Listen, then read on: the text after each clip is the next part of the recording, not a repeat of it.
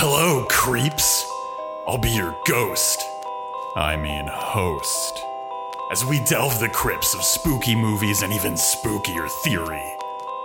Welcome to Horror Vanguard. This is 2024, but we are still recording from the safe confines of our shelter in 2023. This is a missive sent to the future. Uh, li- listeners of the distant 2024 second week of January, if you can hear us, uh, please please write back. Please send the cure back in time if those technologies are available to us. Um, I am one of your intrepid chrononauts, Ashley Darrow, joined as always by Jon, aka the Licorice Guy. Oh my God, aka the Licorice Guy. How's it going, Jon? Uh, good. We are uh, recording from within our porcelain lined podcasting uh, environment. Um, everything is is ready to go. Um, yeah, I, I'm I'm glad that I'm glad that we've made it here. A mark of health upon us all today. Just Oh, all of, yeah. feeling so well, feeling so ready to be out in the the the on ongoing and unfolding nightmare of of capitalist modernity. yeah, I'm just gonna go ahead and stay on my little pod. I mean, uh, it, it's uh, you know, it's a security thing. It's one might even say it helps us feel safe. Boom! And that is what we're talking about today. This is this is the I do believe this is the first Todd Haynes movie we've talked about on the show, which is uh, uh, much to our detriment to not have started the Todd Haynes ball rolling much earlier. But now we have Seal broken, poison next. yeah, poison. Uh, I also think we should talk about Carol as well at some point. Uh, yeah. The- the- Todd Haynes has zero bad movies. Po- Poison's my favorite Todd Haynes movie. I, I think. I think a, I think poison is. I think poison is uh, actually after having seen this, I don't know. I think I love this movie. For the record, I, I just think Poison is just fire. Yeah, but I mean, Poison's a banger, but this um, uh, this one very much got under my skin. Uh, we are talking about we are talking about Safe from 1995, uh, anchored by a genuinely incredible performance by Julianne Moore. Um, and I think I think we're gonna have a lot of fun. I think we, we're gonna get into some really interesting discourse. Um, so as as always, I invite uh, all uh, all listeners who all of all of the fellow travelers on our wellness journey, all practitioners of the holistic and deep ecology, to uh, stop for a moment, um, grab some deionized water, and listen as uh, Ash very gently and uh, in a chemical-free way tells us what Todd Haynes' film "Safe" is about. All right, and listeners, uh, uh, go ahead and place your bets for the citation I make at the top of this précis. Uh, here we go. Alan Badiou's In Praise of Love describes the notion of love as an act of minimal communism. Badiou's notion of love centers around not an overcoming of the barriers between the self and the other, but in celebrating the existence of those unconquerable gulfs. Love, in this sense, is an outgrowth of the wonder we cultivate when we celebrate our connection to the experience of knowing the unknown. The final moments of Todd Haynes' Safe turn this act of minimal communism inward. Carol, riddled with lesions, isolated in a hermetic tent, half alive with disease, meets her own gaze in the mirror and says, I love you, for what could be the first time with any great earnestness. The self, a sponge for the world's pain, remains largely uncontactable from either the position of an exterior other or from within. Carol, who is still awash in what Linda Williams might describe as the power and pleasure within the given limits of patriarchal constraints on women, finds a love for herself that resonates with a Benjaminian dawning of liberation. Carol is not free, as we are not free. Carol cannot become free in a world defined by the absence of those freedoms. There is no socialism in one heart. But the first steps that allow us to emerge from capitalism's long torpor begin with realizing that we are worth saving, worth fighting for, and indeed worth loving. The exploration of an outer space is, at its onset, defined by hegemonic beliefs about the very concepts of exploration and space. Take a step towards a new inner outside as we discuss safe. Yes, yes, yes, yes, indeed. Safe! Uh, Baseball pun entered and over. The actual chat can begin. uh, well, I think we should uh, begin, as we always do, in the uh, newly refurbished and expertly upholstered living room of the formalism zone. Do not get me. Yeah. Oh, I was just gonna say, don't get me started on how mad I am when they sent us those those awful teal couches for our jet black formalism crypt. Yeah, I mean, uh, why would we order teal? It doesn't go with anything that we've got. Anything. It's it's literally all Vanta black. I keep tripping in here. It's kind of awful. Um, where would you like to? Where would you like to begin with uh, our formal discussions? Well, let's let's let's just go ahead and dive right into kind of the visual and sonic landscape of Safe. I think this movie is just sonically and visually a treat. There's a beautiful, stunningly beautiful film and how it's shot, and just just, just a master class in sound design for cinema.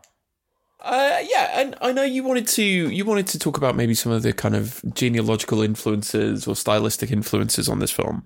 I'm not I'm not sure like like I, could, I couldn't find anything on how the, the the kind of like the flow of influence goes here. But like for me watching this, I'm just like this is the, the, this is a chick flick made with a kind of like X-Files and Lynchian sensibility. This is like an ambient drone cinema piece, uh, you know, like like wrapped inside of a weepy. It is it is just fantastic and like brooding and powerful, like wall to wall. There's like no wasted moment in this film. It's just like like being hit by like I don't know like like a sonic wave. It's like a sun concert or something. I mean, it's interesting. So to me, I was sort of like the um the medical scene from The Exorcist. What if that lasted for two hours? that's that's what this film reminds me of. That's what this film sort of feels like to me. Um, I I agree with the Lynchian aspect, but I think there's a lot more. Um, Lynch is is far more kind of like libidinized, right? The whole, I mean, for example, Twin Peaks. The whole point is there is this kind of like teeming, inchoate, chthonic, libidinal economy under the surface of like benign domesticity. Like this film, in contrast, smells like a doctor's waiting room. right? There is like there's such there's such a kind of like antiseptic, isolationist sterility to it. Particularly, That's- that's particularly the first, particularly the the opening section where it is very domestic in its setting. I, I, I agree with the domesticity, and, I, and I'm really happy you kind of brought up The Exorcist as like a point of comparison here, because I th- this film struck me as being like like almost sweating with its libidinal desire. You know, it just as in The Exorcist, we we kind of uh, transplant a lot of sexual desire onto kind of the visual and violent landscape of demonic possession. Here, that's all being transplanted to these growing medical uh, anxieties and growing medical concerns. It, it kind of, for me, played out along very similar lines. And like, there, there is there is kind of a, a clinical precision to a lot of the shots. I'm thinking of like the dinner scene uh, with, with the family, and then we have like Carol walks back into the the kitchen, and there's like this partition that div- like is just dividing her and the family, and they're not even looking at each other, shouting back and forth. There's like a, a calculating uh, cleanness to that, but at the same time, there's like a all all throughout this movie. This this is this is like a, a container overflowing with these these unaddressed desires, with this kind of like the the the hastily concealed mucal lining of the libidinal in this film. I, I kind of get what you're saying, but I, I like, I, to, to me, this is very much a film about alienation. Oh, Um, 100%. yeah. Like, and like alienation psychoanalytically is about the kind of, I, I agree up to a point, but I think to call them libidinal desires im- implies a degree of recognition or, or of kind of comprehension of what those desires are, right? The desires are the desires are nameless. Like they have no there there is no object. In fact, the the kind of whole point of the film is Carol trying to solve this, or the only solution that we end up with is solving a fundamentally internal problem. To want is to want something as an externality, right? Like, but what is it that she wants is is kind of irrelevant because really the film ends like going back inwards.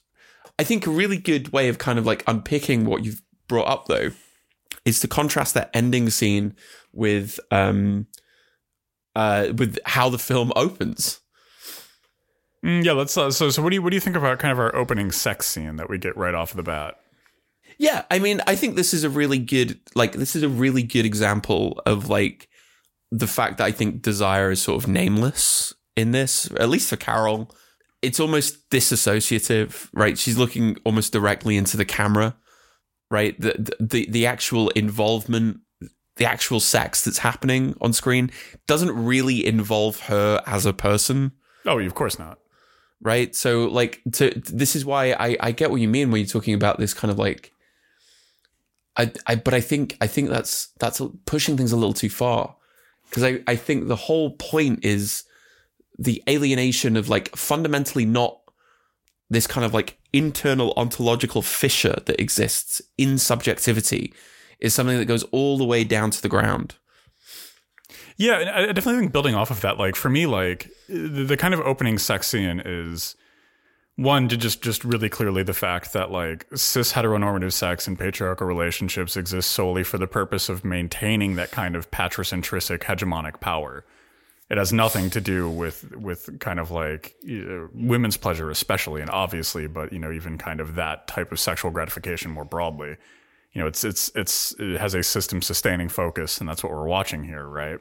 And, and indeed like you know the husband you know we get so many lines where he's like doing like classic uh, shitty boyfriend stuff that borders on or perhaps even eclipses abuse when he's like oh how many nights in a row can you get a headache and stuff like that but what I think is it also kind of highlights, and this is something that I might like disagree slightly with, is that like this isn't a fundamentally internal thing going on with Carol. Like this is an external thing, right? Like this isn't, she's not kind of anhedonically lost because she's alienated from pleasure on some kind of like abstract psychic sense.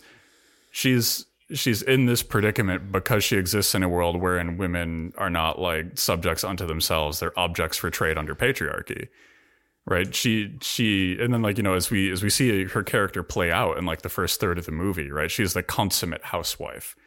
All she does is run errands and kind of micromanage the home and kind of exist to facilitate a kind of set piece in her husband's life which plays out in the dinner scene and so for me like this is this is kind of like a deeply external conflict right? Like this is there is there is kind of like a named expressed desire that's kind of emerging in carol and that's like this kind of precursor to other other more I, th- I, guess granular desires right? Like she is coming into realizing that there's more in this world and that there's more for her especially.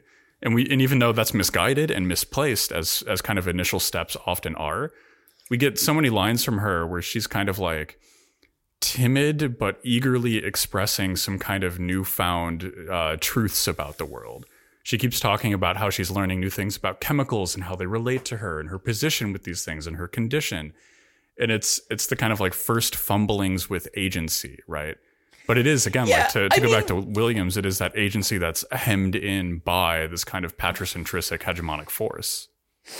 Yeah, I mean, I, I I agree up to a point, but like the problem, of course, is like she expresses all of that agency uh, within the confines set by a literal cult. Like, yes, yes. Like I think it's, I think it's like, I think it's important to flag up. This is not a film that resolves, right? This is not a film that resolves into like an easily digestible semi-didactic lesson, right? I oh, think no. it'd be a real mis- mistake to do the like the good for her reading of this. Oh movie. no, she does not end this as like a girl boss liberated by like a like I don't know, a fucking like Mansonian tea cult. Yeah, I mean, because I think I think you you're hitting on something with this idea of it being about object objectification and the actually the objectification being I I would argue almost universal. Like it, none of her conversations with her friends have any kind of depth to them until she till she moves out of the San Fernando Valley. None of her um, like interactions at all move past the kind of surface level uh, for a variety of reasons. And every other person also seems to be kind of like existing on this, like to be a person in the world that she exists within is necessarily to be an object in relation to a wider system of objects. Oh, absolutely. And, and again, like this is all expressed in that opening sex, sex scene, right? And and to to to kind of belabor uh, some of the worst di- film discourse that's emerged in the last few years is like this is an ex- example of the absolute vital necessity of a sex scene in a film. You know, like uh, up until Carol starts developing her her medical conditions, right, and her relationship to those, everything you need to know about her character is expressed in this less than two minute long sex sequence. Yeah, and to, I mean, even to call it sex is a little bit strange, right? Like, because I, mean, I mean, that's that's like because that's what it is. But like this idea of like, oh, it be it's sex scenes are so graphic. Is like you don't see anything. What you see is is a person. I mean, um, what, you, what you see is like brutality, right? Like this is this is one of the most violent sex scenes. I've I, I mean we we watch nothing but horror movies here, and this is one of those sex scenes where I'm like Jesus Christ it reminded me a bit of like Liquid Sky and just kind of like the cold brutality of what we're watching. It just obviously won't read in those terms because like the uh, uh, uh, the the doting housewife being checked out while her like hideous groaning meat husband uh, uh, grinds and writhes is is played for laughs rather than played for like the kind of grotesque violence that that kind of attitude is structured upon. Yeah, I I think and and you know, furthermore, I think like the, the the idea of them serving a purpose is fine, but I'm also like they can be like sex scenes can just be useless. They're not, they like they don't need to have utility because in fact, like, isn't all all of cinema in a way is kind of fundamentally useless? Doesn't it doesn't have utility? I mean, it's all it's all fundamentally voyeuristic, right? You know, like to to imply that the sex scene that exist that's in a movie just you know which doesn't occur in this film but can and does occur in many others is just there because you've got two hot people so i don't know why not like I, you could say the same thing about like half the action scenes in an action movie it's just there because you got some people who can fight on screen so i don't know. Yeah. or like um, jump scares. I don't know. We could have this conversation about everything but yeah there's nothing wrong with a little libidinal pleasure. I think that I think the big thing about this film and the thing that sort of makes me think in terms of like it being an exploration of internality and like an and a kind of again it's a very Zizekian thing right? The ontological split in the subject the subject that doesn't know itself a Bloch talks about this as well the the darkness of the lived moment where like we actually don't know we don't. Not only do we not know what we want, we don't even know mm-hmm. who it is that's doing the wanting. Yes, and I think the thing that kind of makes me think about this is the first half, especially, is apart from like three, maybe four scenes. Uh, Carol is almost entirely framed and shot in isolation. Yes. And there's so many moments where like the camera kind of withdraws into the middle distance. There's a there's actually one of my favorite uh, shots in the entire film it's like she walks into a house and there's this very slow, very gradual um, uh, uh, pull of, pulling of the focus. So the depth of field changes and the kind of corners of the room just kind of bend and mm-hmm. warp slightly as the camera gently pulls back. And it's so unbelievably creepy. Yes. Um, because like oh, all, all of this space, all of this space that she's in is empty, right? There is like there's nothing more kind of horrifying than the idea that the world that we inhabit is just this kind of collection of flat phenomenal objects, right? So much stuff. Zizek uses the the kind of uh, idea of like it's like a half finished computer game, right? If you put if you looked behind things, there would just be like unfinished nothingness there. And it's like that's that's the world that she inhabits in the first half of this film, right? It's a kind of like ontological void so like there there is she is she is just a figure in nothingness and i think that's what makes her eventual social isolation hit so much harder so i i i really want to build off of this but first uh, you, you, mentioned Bloch. Is that Ernst Bloch, the the writer and left philosopher that you're talking about? It it might well be, yeah. And would there would there be a a forthcoming book for? I really wish I knew more about Ernst Bloch, but oh, there's so many books out there, and I don't know where to start. Do you have a good suggestion for something that someone like me could read that might be out from uh, Repeater Zero in a few months? Uh, well, maybe in March you might be able to get yourself a copy of a primer on utopian philosophy, an introduction to Ernst Bloch, uh, written by yours truly. Uh, it's very short, it's very cheap. Um, if you would like to know more about arguably, I think, the most significant Marxist philosopher of the 20th century, um, yeah, buy it. It's a good book. It's a good book. I wrote a book. yeah, I, I, highly. I mean, I've been reading Jon's primers on left theory since before Jon and I were friends, and I, I can't recommend them enough as a great way to get your feet wet when it comes to these uh, thinkers that honestly like this, this, this, stuff gets complicated. It gets hard to parse, and an easily digestible, very readable, uh, entertaining introduction is what's needed. Link in the show notes. Uh, uh, when when such a link exists, uh, get those orders in, everyone. I highly recommend it. we're trying to get better at promotion over here, but we're still so bad. how how do um promote the thing that I did? Oh dear. Um, oh, but so the thing that I wanted to say is that like, I, I think it's really important to kind of like kind of flesh out this architecture, right? Try and like map the landscape of how Carol is presented on screen in relation to like this kind of idea of community and other people. Because you're right, she's totally alone, with the exception of people she's sub- who are subordinated to her. Right. Oh, yes. Very important. Yeah. So she's not alone when there are kind of like laborers moving her furniture around because she's clearly bourgeois, right? Like she's clearly in, in some upper middle class or upper class strata. And so she, of course, she's got, you know, like servants that can move her furniture. She also has uh, Hispanic uh, uh, house servants, literal servants, just pouring her milk and cleaning things for her. Also, her cleaners that she goes to, right? Like another another people who are another like racialized minority that is oppressed and is explicitly oppressed by her. Um, and then like she's not alone when we see her with other housewives. But in those those scenes are like some of the most difficult to watch because it is like that struggled conversation where like alienation and the kind of an absence of subjectivity and an absence of contact with desire creates these like stiltified cultural exchanges where her friend is like I'm on a fruit diet. Would you like to order some fruit? And Carol is like baffled by the concept of ordering something that's not what she always ever orders. And then Anna Lark gets fruit, and it's like the most happy and excited she is until she joins a cult.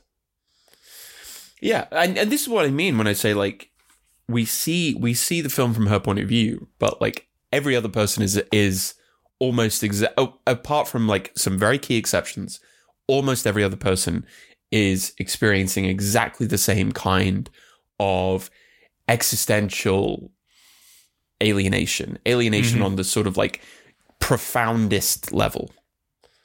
Oh, absolutely, absolutely. And I mean, like, so, so the uh, uh, the self help guru that Carol winds up uh, throwing her lot in with later in the movie, right?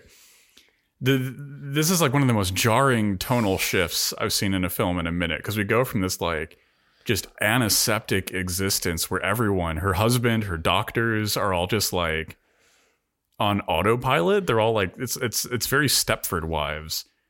And then and then you get to the cult and like all all of a sudden we have uh, characters with agency, characters with passion, characters with desires. It's just a shame they're being led by this like soft Koreshian self-help guru who's kind of fascist. Yeah. Yeah, ex- exactly. Um, and and all of this is happening in a film, which is essentially, I think it's very it's very important. You pointed out Ira Levine's Stepford Wives. That's a big thing. Uh, there's there's echoes of like Rosemary's Baby in here as oh, well. absolutely, yeah. Um, but like the longer cinematic tradition is that of the melodrama, or as it's more kind of like commonly and maybe slight, uh, but slightly pejoratively dismissed slightly? as the the the weepy Yeah, the weepy, the chick flick, girl movies. Uh, that that is that is the vein in which we're mining today. Uh, yeah. What, what do you think about this, considering it as a melodrama? So th- th- this I find to be really interesting because melodrama is something that we talk a lot about in the context of Twin Peaks and pretty much nothing else. um, but it is it is worth way more filmic consideration, especially for a horror podcast, because w- what's the thing that we're always talking about? Horror wants to do things to your body, right? And and what are the two genres that overlap most strictly with horror? Comedy and pornography right? Like we're all someone's tits are always busting out in a horror movie, and if the horror movie's bad enough or you've seen it too many times, it gets a little funny, right? But the, the kind of the kind of missing thread in this, the kind of like fourth member of our of our libidinal quartet here, is the melodrama. Because that that impulse to cry, that impulse to to be sad, to kind of burst open with this suffering, that's also the the a kind of like cinema wanting to do something to your body Uh, yeah. Do you do you have a um do you have a favorite? Oh man. Oh. So no, but for really weird reasons because I cry during like a lot of movies. Weirdly, I didn't cry during this. I, am approaching this from like the affective, like uh, receptive audience response right now for what qualifies as like a melodramatic movie. Um, but what, what about you? Do you have a favorite, uh, either affectively from your own perspective or from the, the genre? I'm thinking maybe like North and South for me. Um, I think I think North and South is maybe um a kind of good literary. Uh, it's very, it's very gothic. It's it's very. You went to grad school, yeah. I mean, uh, Todd Haynes, right, uh, made Far from Heaven, mm-hmm. right? That's that's a classic. Uh, You've got uh, Douglas Sirk movies from the 50s, like All That Heaven Allows. Um, I suppose in a way you could even say that um, you've got something like uh, The Merchant of Four Seasons from the 70s. Mm-hmm. Um, like, I think the, the, the entire kind of like confluence of the melodrama is that it's essentially non-realist or non-mimetically realist in a sort of straightforward sense. Um, but I think what's interesting is the modern melodrama and its obsession with illness, which yes. I think tie, ties into a longer kind of like uh, patriarchal genealogy of anxieties around hysteria, particularly. Yeah, I think there's a lot that we can tease out of this. And I think the best way to start to tease that out is to talk about the yellow wallpaper. Oh, yeah. oh, what, what's the what's the movie about? It's about Charlotte Perkins Gilman and the yellow wallpaper. Oh yeah. Sometimes okay, so, sometimes so, you just need a rest cure for your uh, uh, temporary nervous disorder. So for people who don't know, um, Ash, what is the yellow wallpaper? Uh, Yellow Wallpaper comes out in 1892, uh, so a uh, bit bit old. Uh, it describes it's the story of a woman who uh, is suffering from I think it's temporary nervous depression in in the book is her like technical diagnosis, but she's she's suffering from a, a kind of general hysteria, one of those old timey cognitive disorders that were assigned to women who were I don't know feeling something. Um, and her husband imposes a rest cure on her. And rest cures are essentially you just do nothing for an extended period of time, typically locked in isolation in a room. Uh, so it doesn't sound as doesn't sound as good as it does on the tin. Uh, but so uh, our our protagonist uh, proceeds to spend a very long amount of time in a room with disgusting yellow wallpaper, uh, and then she begins to hallucinate and disassociate and have these kind of surreal, eerie encounters with figures in the wallpaper, her own kind of dissolving sanity. Think that think that about covers it. Yeah, um, and the story the story is written kind of in a fragmented first person mm-hmm. style. Um, it's not entirely clear exactly what's happened, but there is this it, there is this kind of long sort of tradition of um, psychosomatic illness being a uniquely uh, feminine coded trait that has to be kind of disciplined and regulated yes. by masculine authority. It's very telling that her health club, uh, her fitness instructor, that's that's woman. That's where all of her friends are, who are also women. Uh, her doctor, he's a guy. The psychotherapist that she's sent to, he's a man. The the, the David Koresh esque figure of the wellness cult, that's another right. So, uh, all of these are kind of like regulative, disciplinary, biopolitical structures. Yeah. Um, that are trying to if not like not really trying to cure her but get her to a position of um no longer making her own illness the problem of others. Yes and and this is the, i mean like i'm glad you brought up biopower right? Like this is a very solid point whether we're talking about the yellow wallpaper or we're talking about safe is that the point the point isn't some kind of like wellness for carol or wellness for the protagonist in the yellow wallpaper the the point is to get them to submit right? The point is to again make them productive. In this case we're, we're talking about women so we're talking about reproductive labor. But to, to make their labor useful again for hegemonic power structures right? Capital in general but specifically in this case the patriarchy.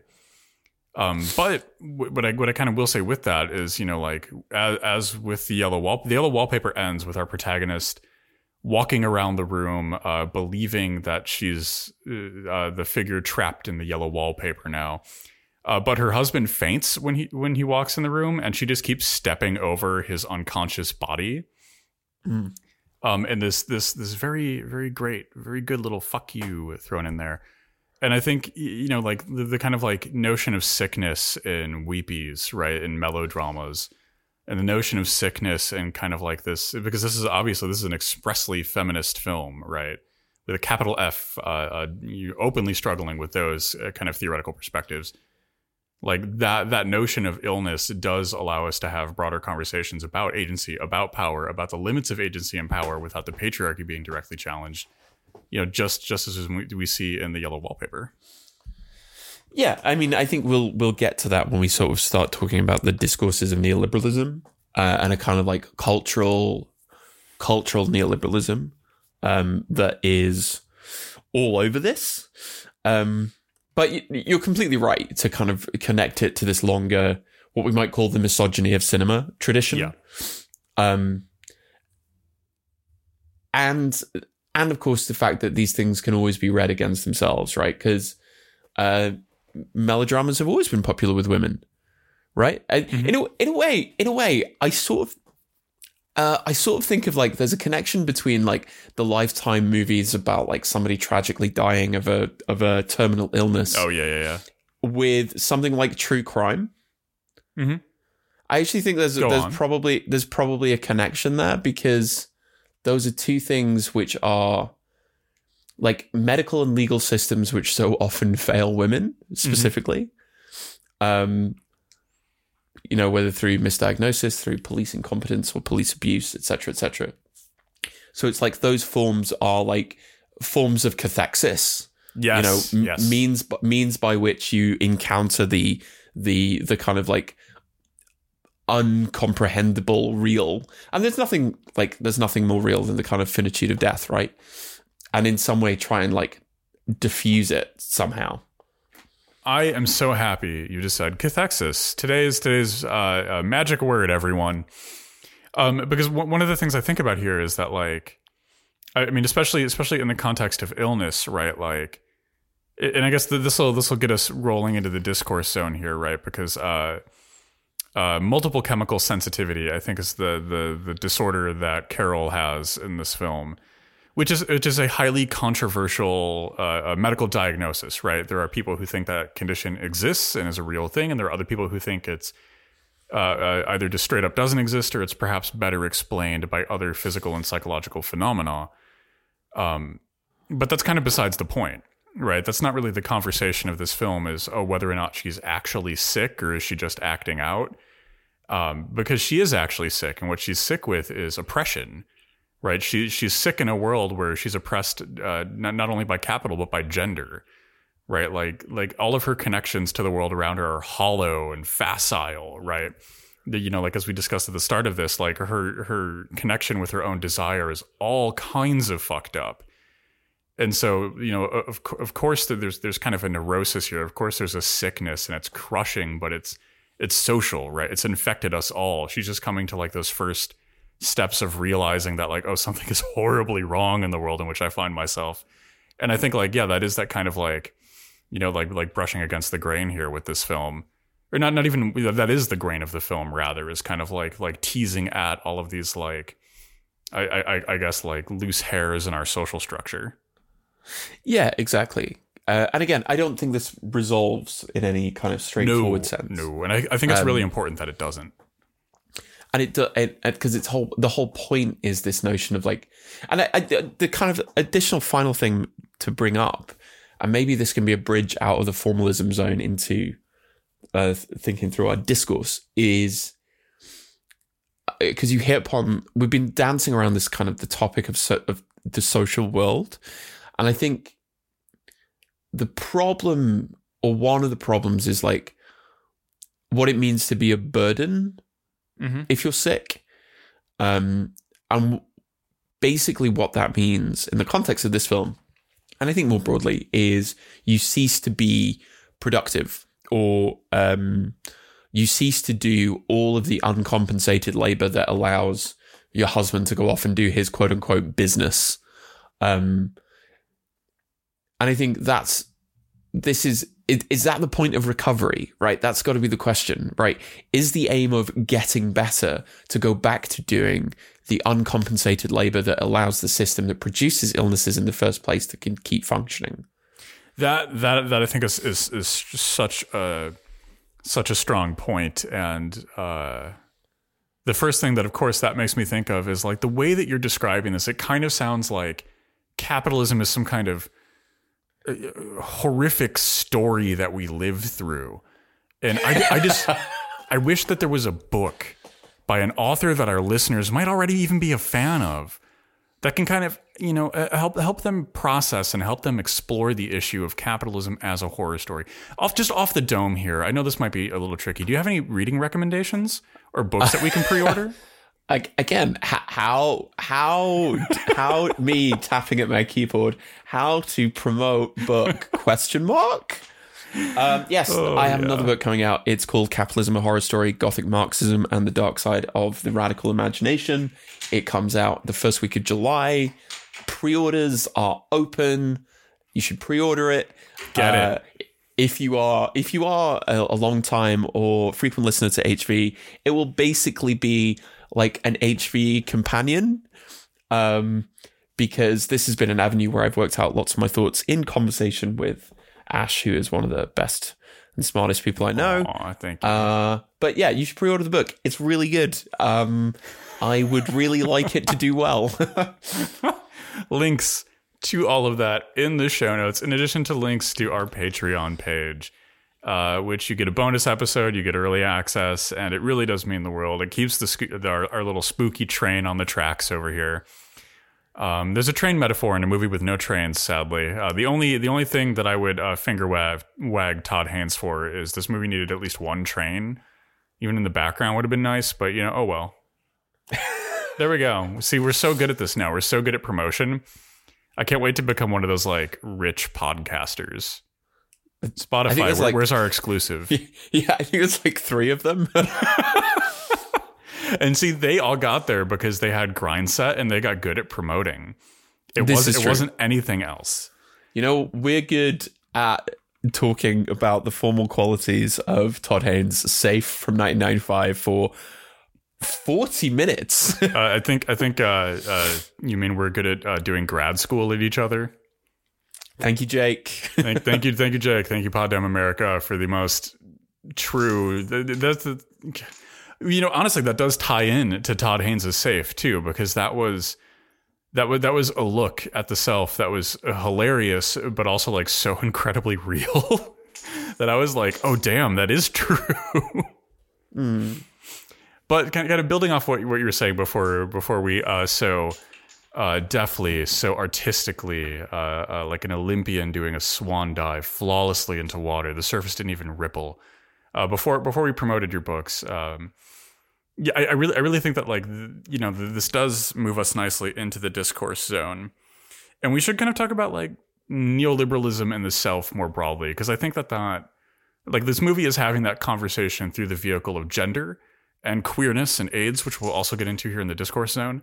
But it is really a movie about how neoliberalism and the self kind of collide. The, the term that came to mind a lot, um, I and I think Mark Fisher borrows this from a psychologist um, in the context of like UK austerity politics, is responsibilization. Mm-hmm. So, like, the thing that Carol is told over and over again is that in some ways her illness is her fault. Um, and what she needs is to change her beliefs about the world, um, to do her affirmations and kind of manifest a better vision of herself, and she will be well. Mm-hmm. Uh, that that's the that's the kind of wellness cult angle. Her doctors go, medically you are fine. So what is wrong with you? You tell us what is wrong with you, right? The the, the kind of medical institutions give up and go, well, there's something you you've done this in some way, um, and then like socially and like emotionally and domestically, she is letting herself down by being sick because she's not being she's not doing the productive labor, the domestic labor that allows her husband to do whatever it is that he does when he's not on screen. Yes, one one hundred thousand percent. And again, like one of one of the most like one of the hardest things with watching this movie is just how little compassion for Carol there is in this world, which obviously is how little compassion there uh, is for women in the world in which we find ourselves.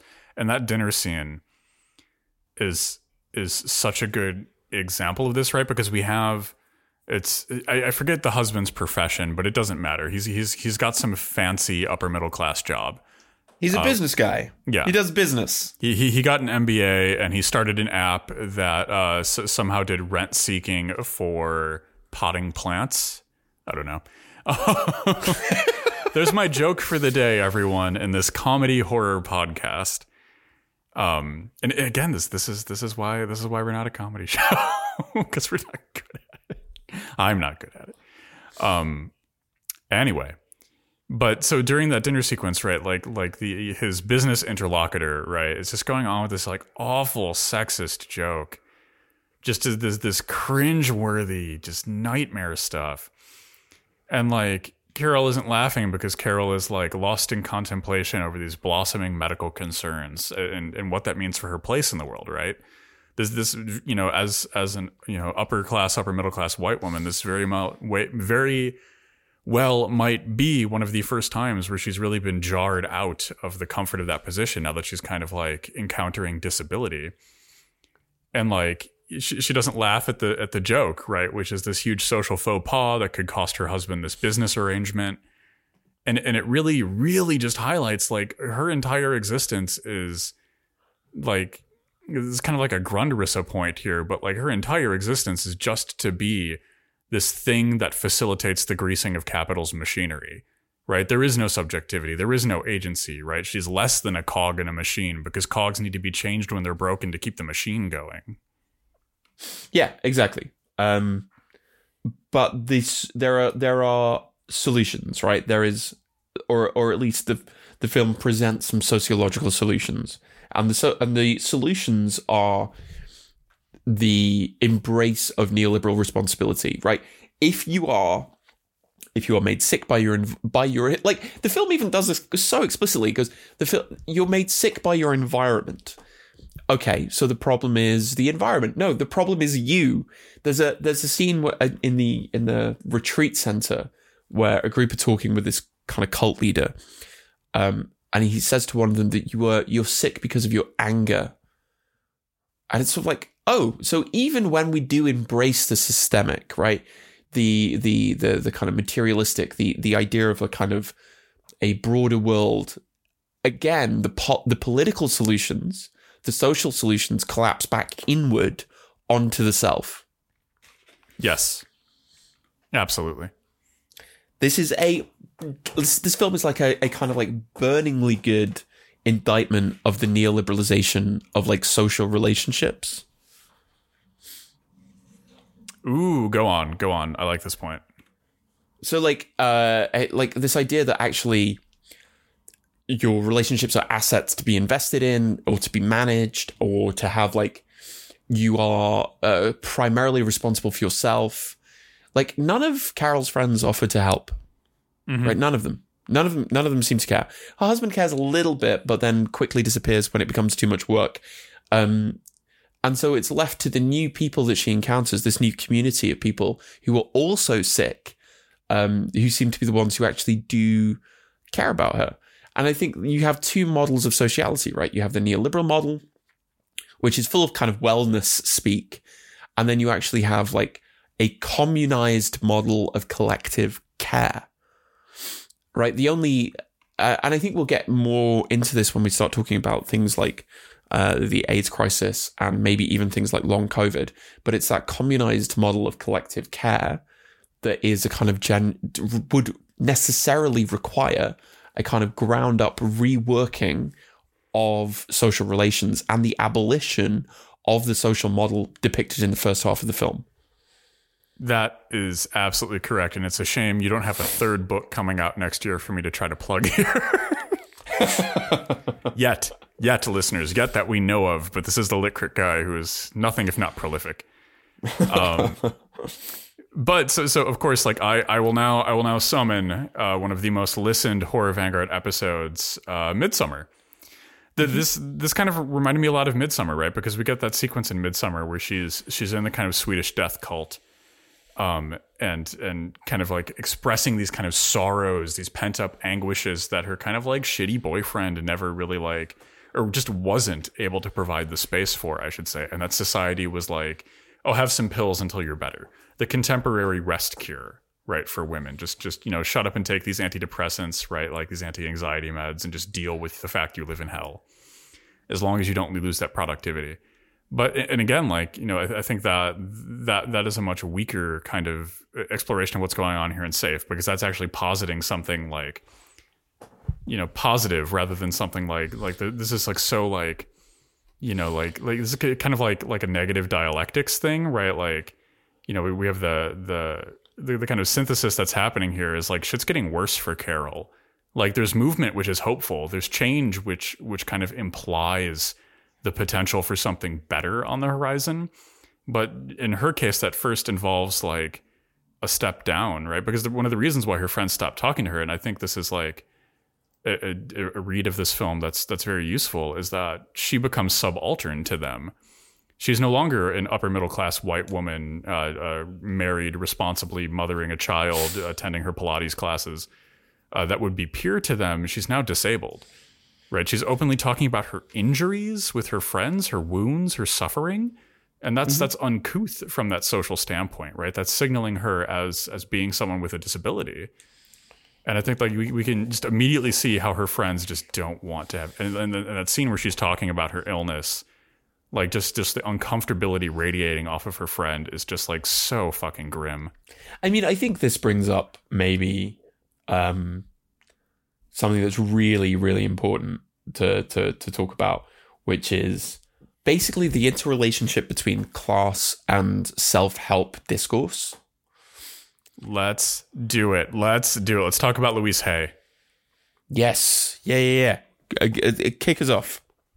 Uh, so Louise Hay um, kind of a nobody, but during the height of the AIDS crisis, churns out this book called "You Can Heal Your Life." Um, and and and it's it absolutely just just this this viperously insidious, this poisonous little book. Uh, the the main thesis of the book is that you can heal your AIDS by doing positive affirmations in the mirror and and of course the the underlying uh, uh, implication of that is that the reason people have AIDS and suffer from that disease and die from that disease is because they weren't honoring themselves, they weren't loving themselves, they weren't accepting themselves, they weren't doing this kind of self help mirror work.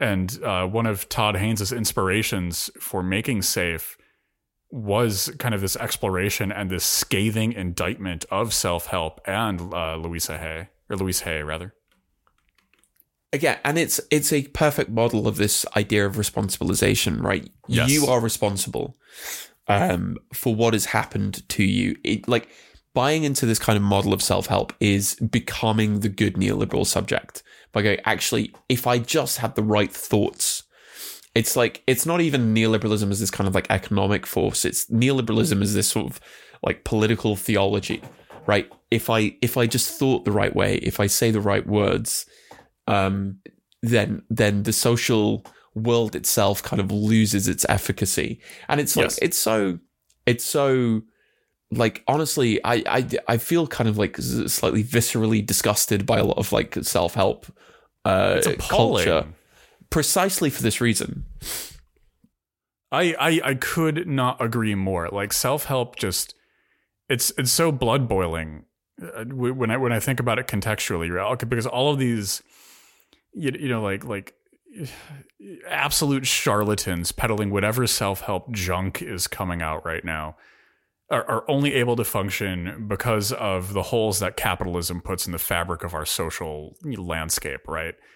like it is it is just the absence of medical care it is just the absence of community and these people are pouring their little nightmares into those holes in, in, a, in an effort to make money and not heal a damn thing and even even like like turning our attention back to louise hay and and you can heal your life right uh, uh, she she was on Oprah. She was doing national speaking tours. She was heralded um, as someone doing good during AIDS at an exact moment where politicians in the United States, in the UK, all over the world were like, "Oh, well, this is a gay disease, and if it's killing gay people, that's their problem, and maybe even a good thing." yeah You know, where like like AIDS was openly genocidal, right? Openly ethnocidal. You know, it's the, the reason why there are so few so few queer elders is because we lived in a society where Louise Hay and her little shit book got got speaking tours and engagements and queer people were getting, you know, like chased out of the streets by cops for trying to protest for healthcare. and and and even in the context of the film right oh sorry i've not been doing my daily affirmations um Let's yeah, do some mirror work and that cough will go away. yeah, it'll go away. Um, even in the context of the film, right? There are these. Obviously, uh, uh, Carol has these kind of like very specific physical reactions, but there's also these kind of like mental and psychological responses, right? She has anxiety attacks. She's Yep. she's she's frightened of the world. She is convinced that the world is coming to an end. She's worried about the environment. And in and in fairness, all of those things are entirely reasonable responses for the world that we live in.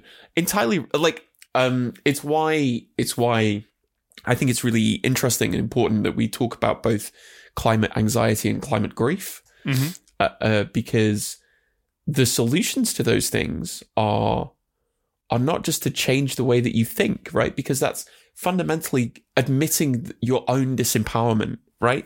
If you go, well, I just won't think about it, ergo it won't be a problem anymore, is basically going, well, I don't have the agency to change anything about it anyway. Uh, whereas we know, like, the great kind of structural problems of existence are not solved through individual self actualization.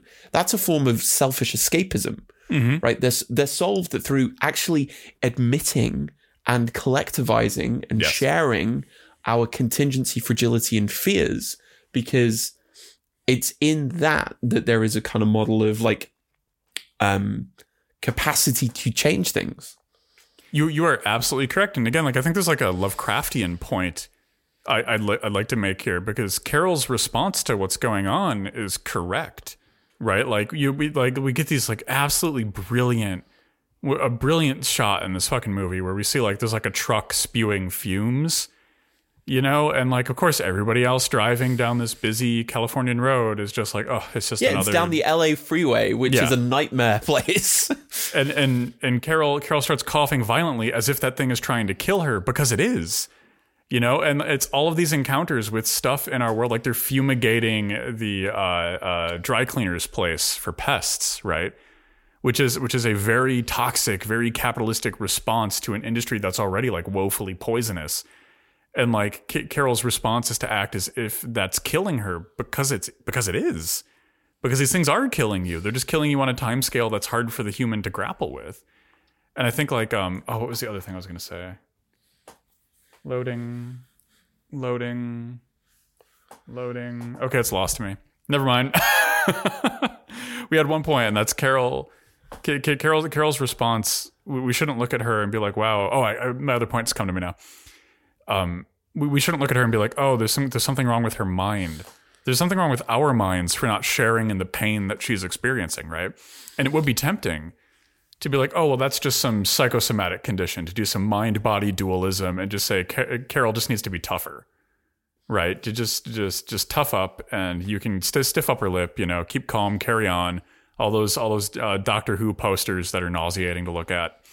But the, the kind of problem with that is, is like this, the, there's a somatic in psychosomatic, right? The, the, the, this, this, this kind of like simplistic mind body dualism of the rider and the horse it's it's just outdated. It's laughable, right? These things are so interwoven. You know, like what hurts the mind hurts the body, and and back and forth. And Carol is caught in the midst of this. And and any you know you're you're absolutely right. Any attempt to to gain proximity to the actual root social causes, to do something radical in the true sense of that word, you know, get, gets you expelled from society, right? And then as you float to the bottom, you're left open for all these grifters to scoop you up. Yeah, because because there like I feel like there are a couple of things that we should definitely touch on before we wrap this up. Um, which yeah. is um we've we've talked a little bit about about the uh the link to the AIDS crisis. Um uh, but maybe I think a really good thing to try and touch on here would be the prevalence of uh, COVID and long COVID. Yeah, yeah. Let's touch on this. What, what are your, what are some of your thoughts? Well, like I, there were these moments of like kind of like disorientation watching this where you first start to see people wearing like N95 masks in the support mm-hmm. group meetings and they talk about like air filtration uh, and I was like like this weird moment of kind of like temporal dislocation but I think if we take seriously this idea of the collectivized model of of of communized care of this idea of actually um, it is not in our isolation and through our own individualized effort that we actually get better, but in uh, providing space for that through new social formations. It means that like organizing around issues of long COVID is actually a super important political problem, right? Uh, the demands for like good, clean air, ventilation in all crowded buildings, or like ways of kind of mitigating and managing the debilitating social isolation that people uh, feel when dealing with long COVID. Because I imagine anyone who's got a serious chronic illness will watch what happens to Carol and just go, "That's happened to me." Yep. This uh, this idea of like becoming anathema, becoming like completely cut off from your social circle, and it's like, um, you know, the the kind of leftist position is is always like everything for everything for every uh, for everyone, but also like I think it's important to be like everyone for everyone as yes.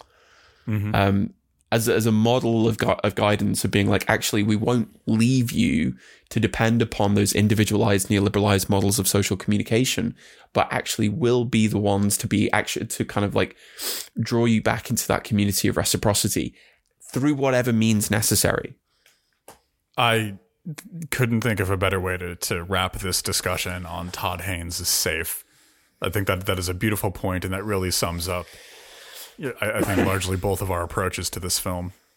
Any any final thoughts from you? I I, th- I think you know as as as a lot of our episodes they wind up ending when one of us just says something so so damn good there's really no follow up and I think you just hit the nail on the head with that. okay. Thank you everyone uh, for listening to our review of Todd Haynes' Safe from 1995.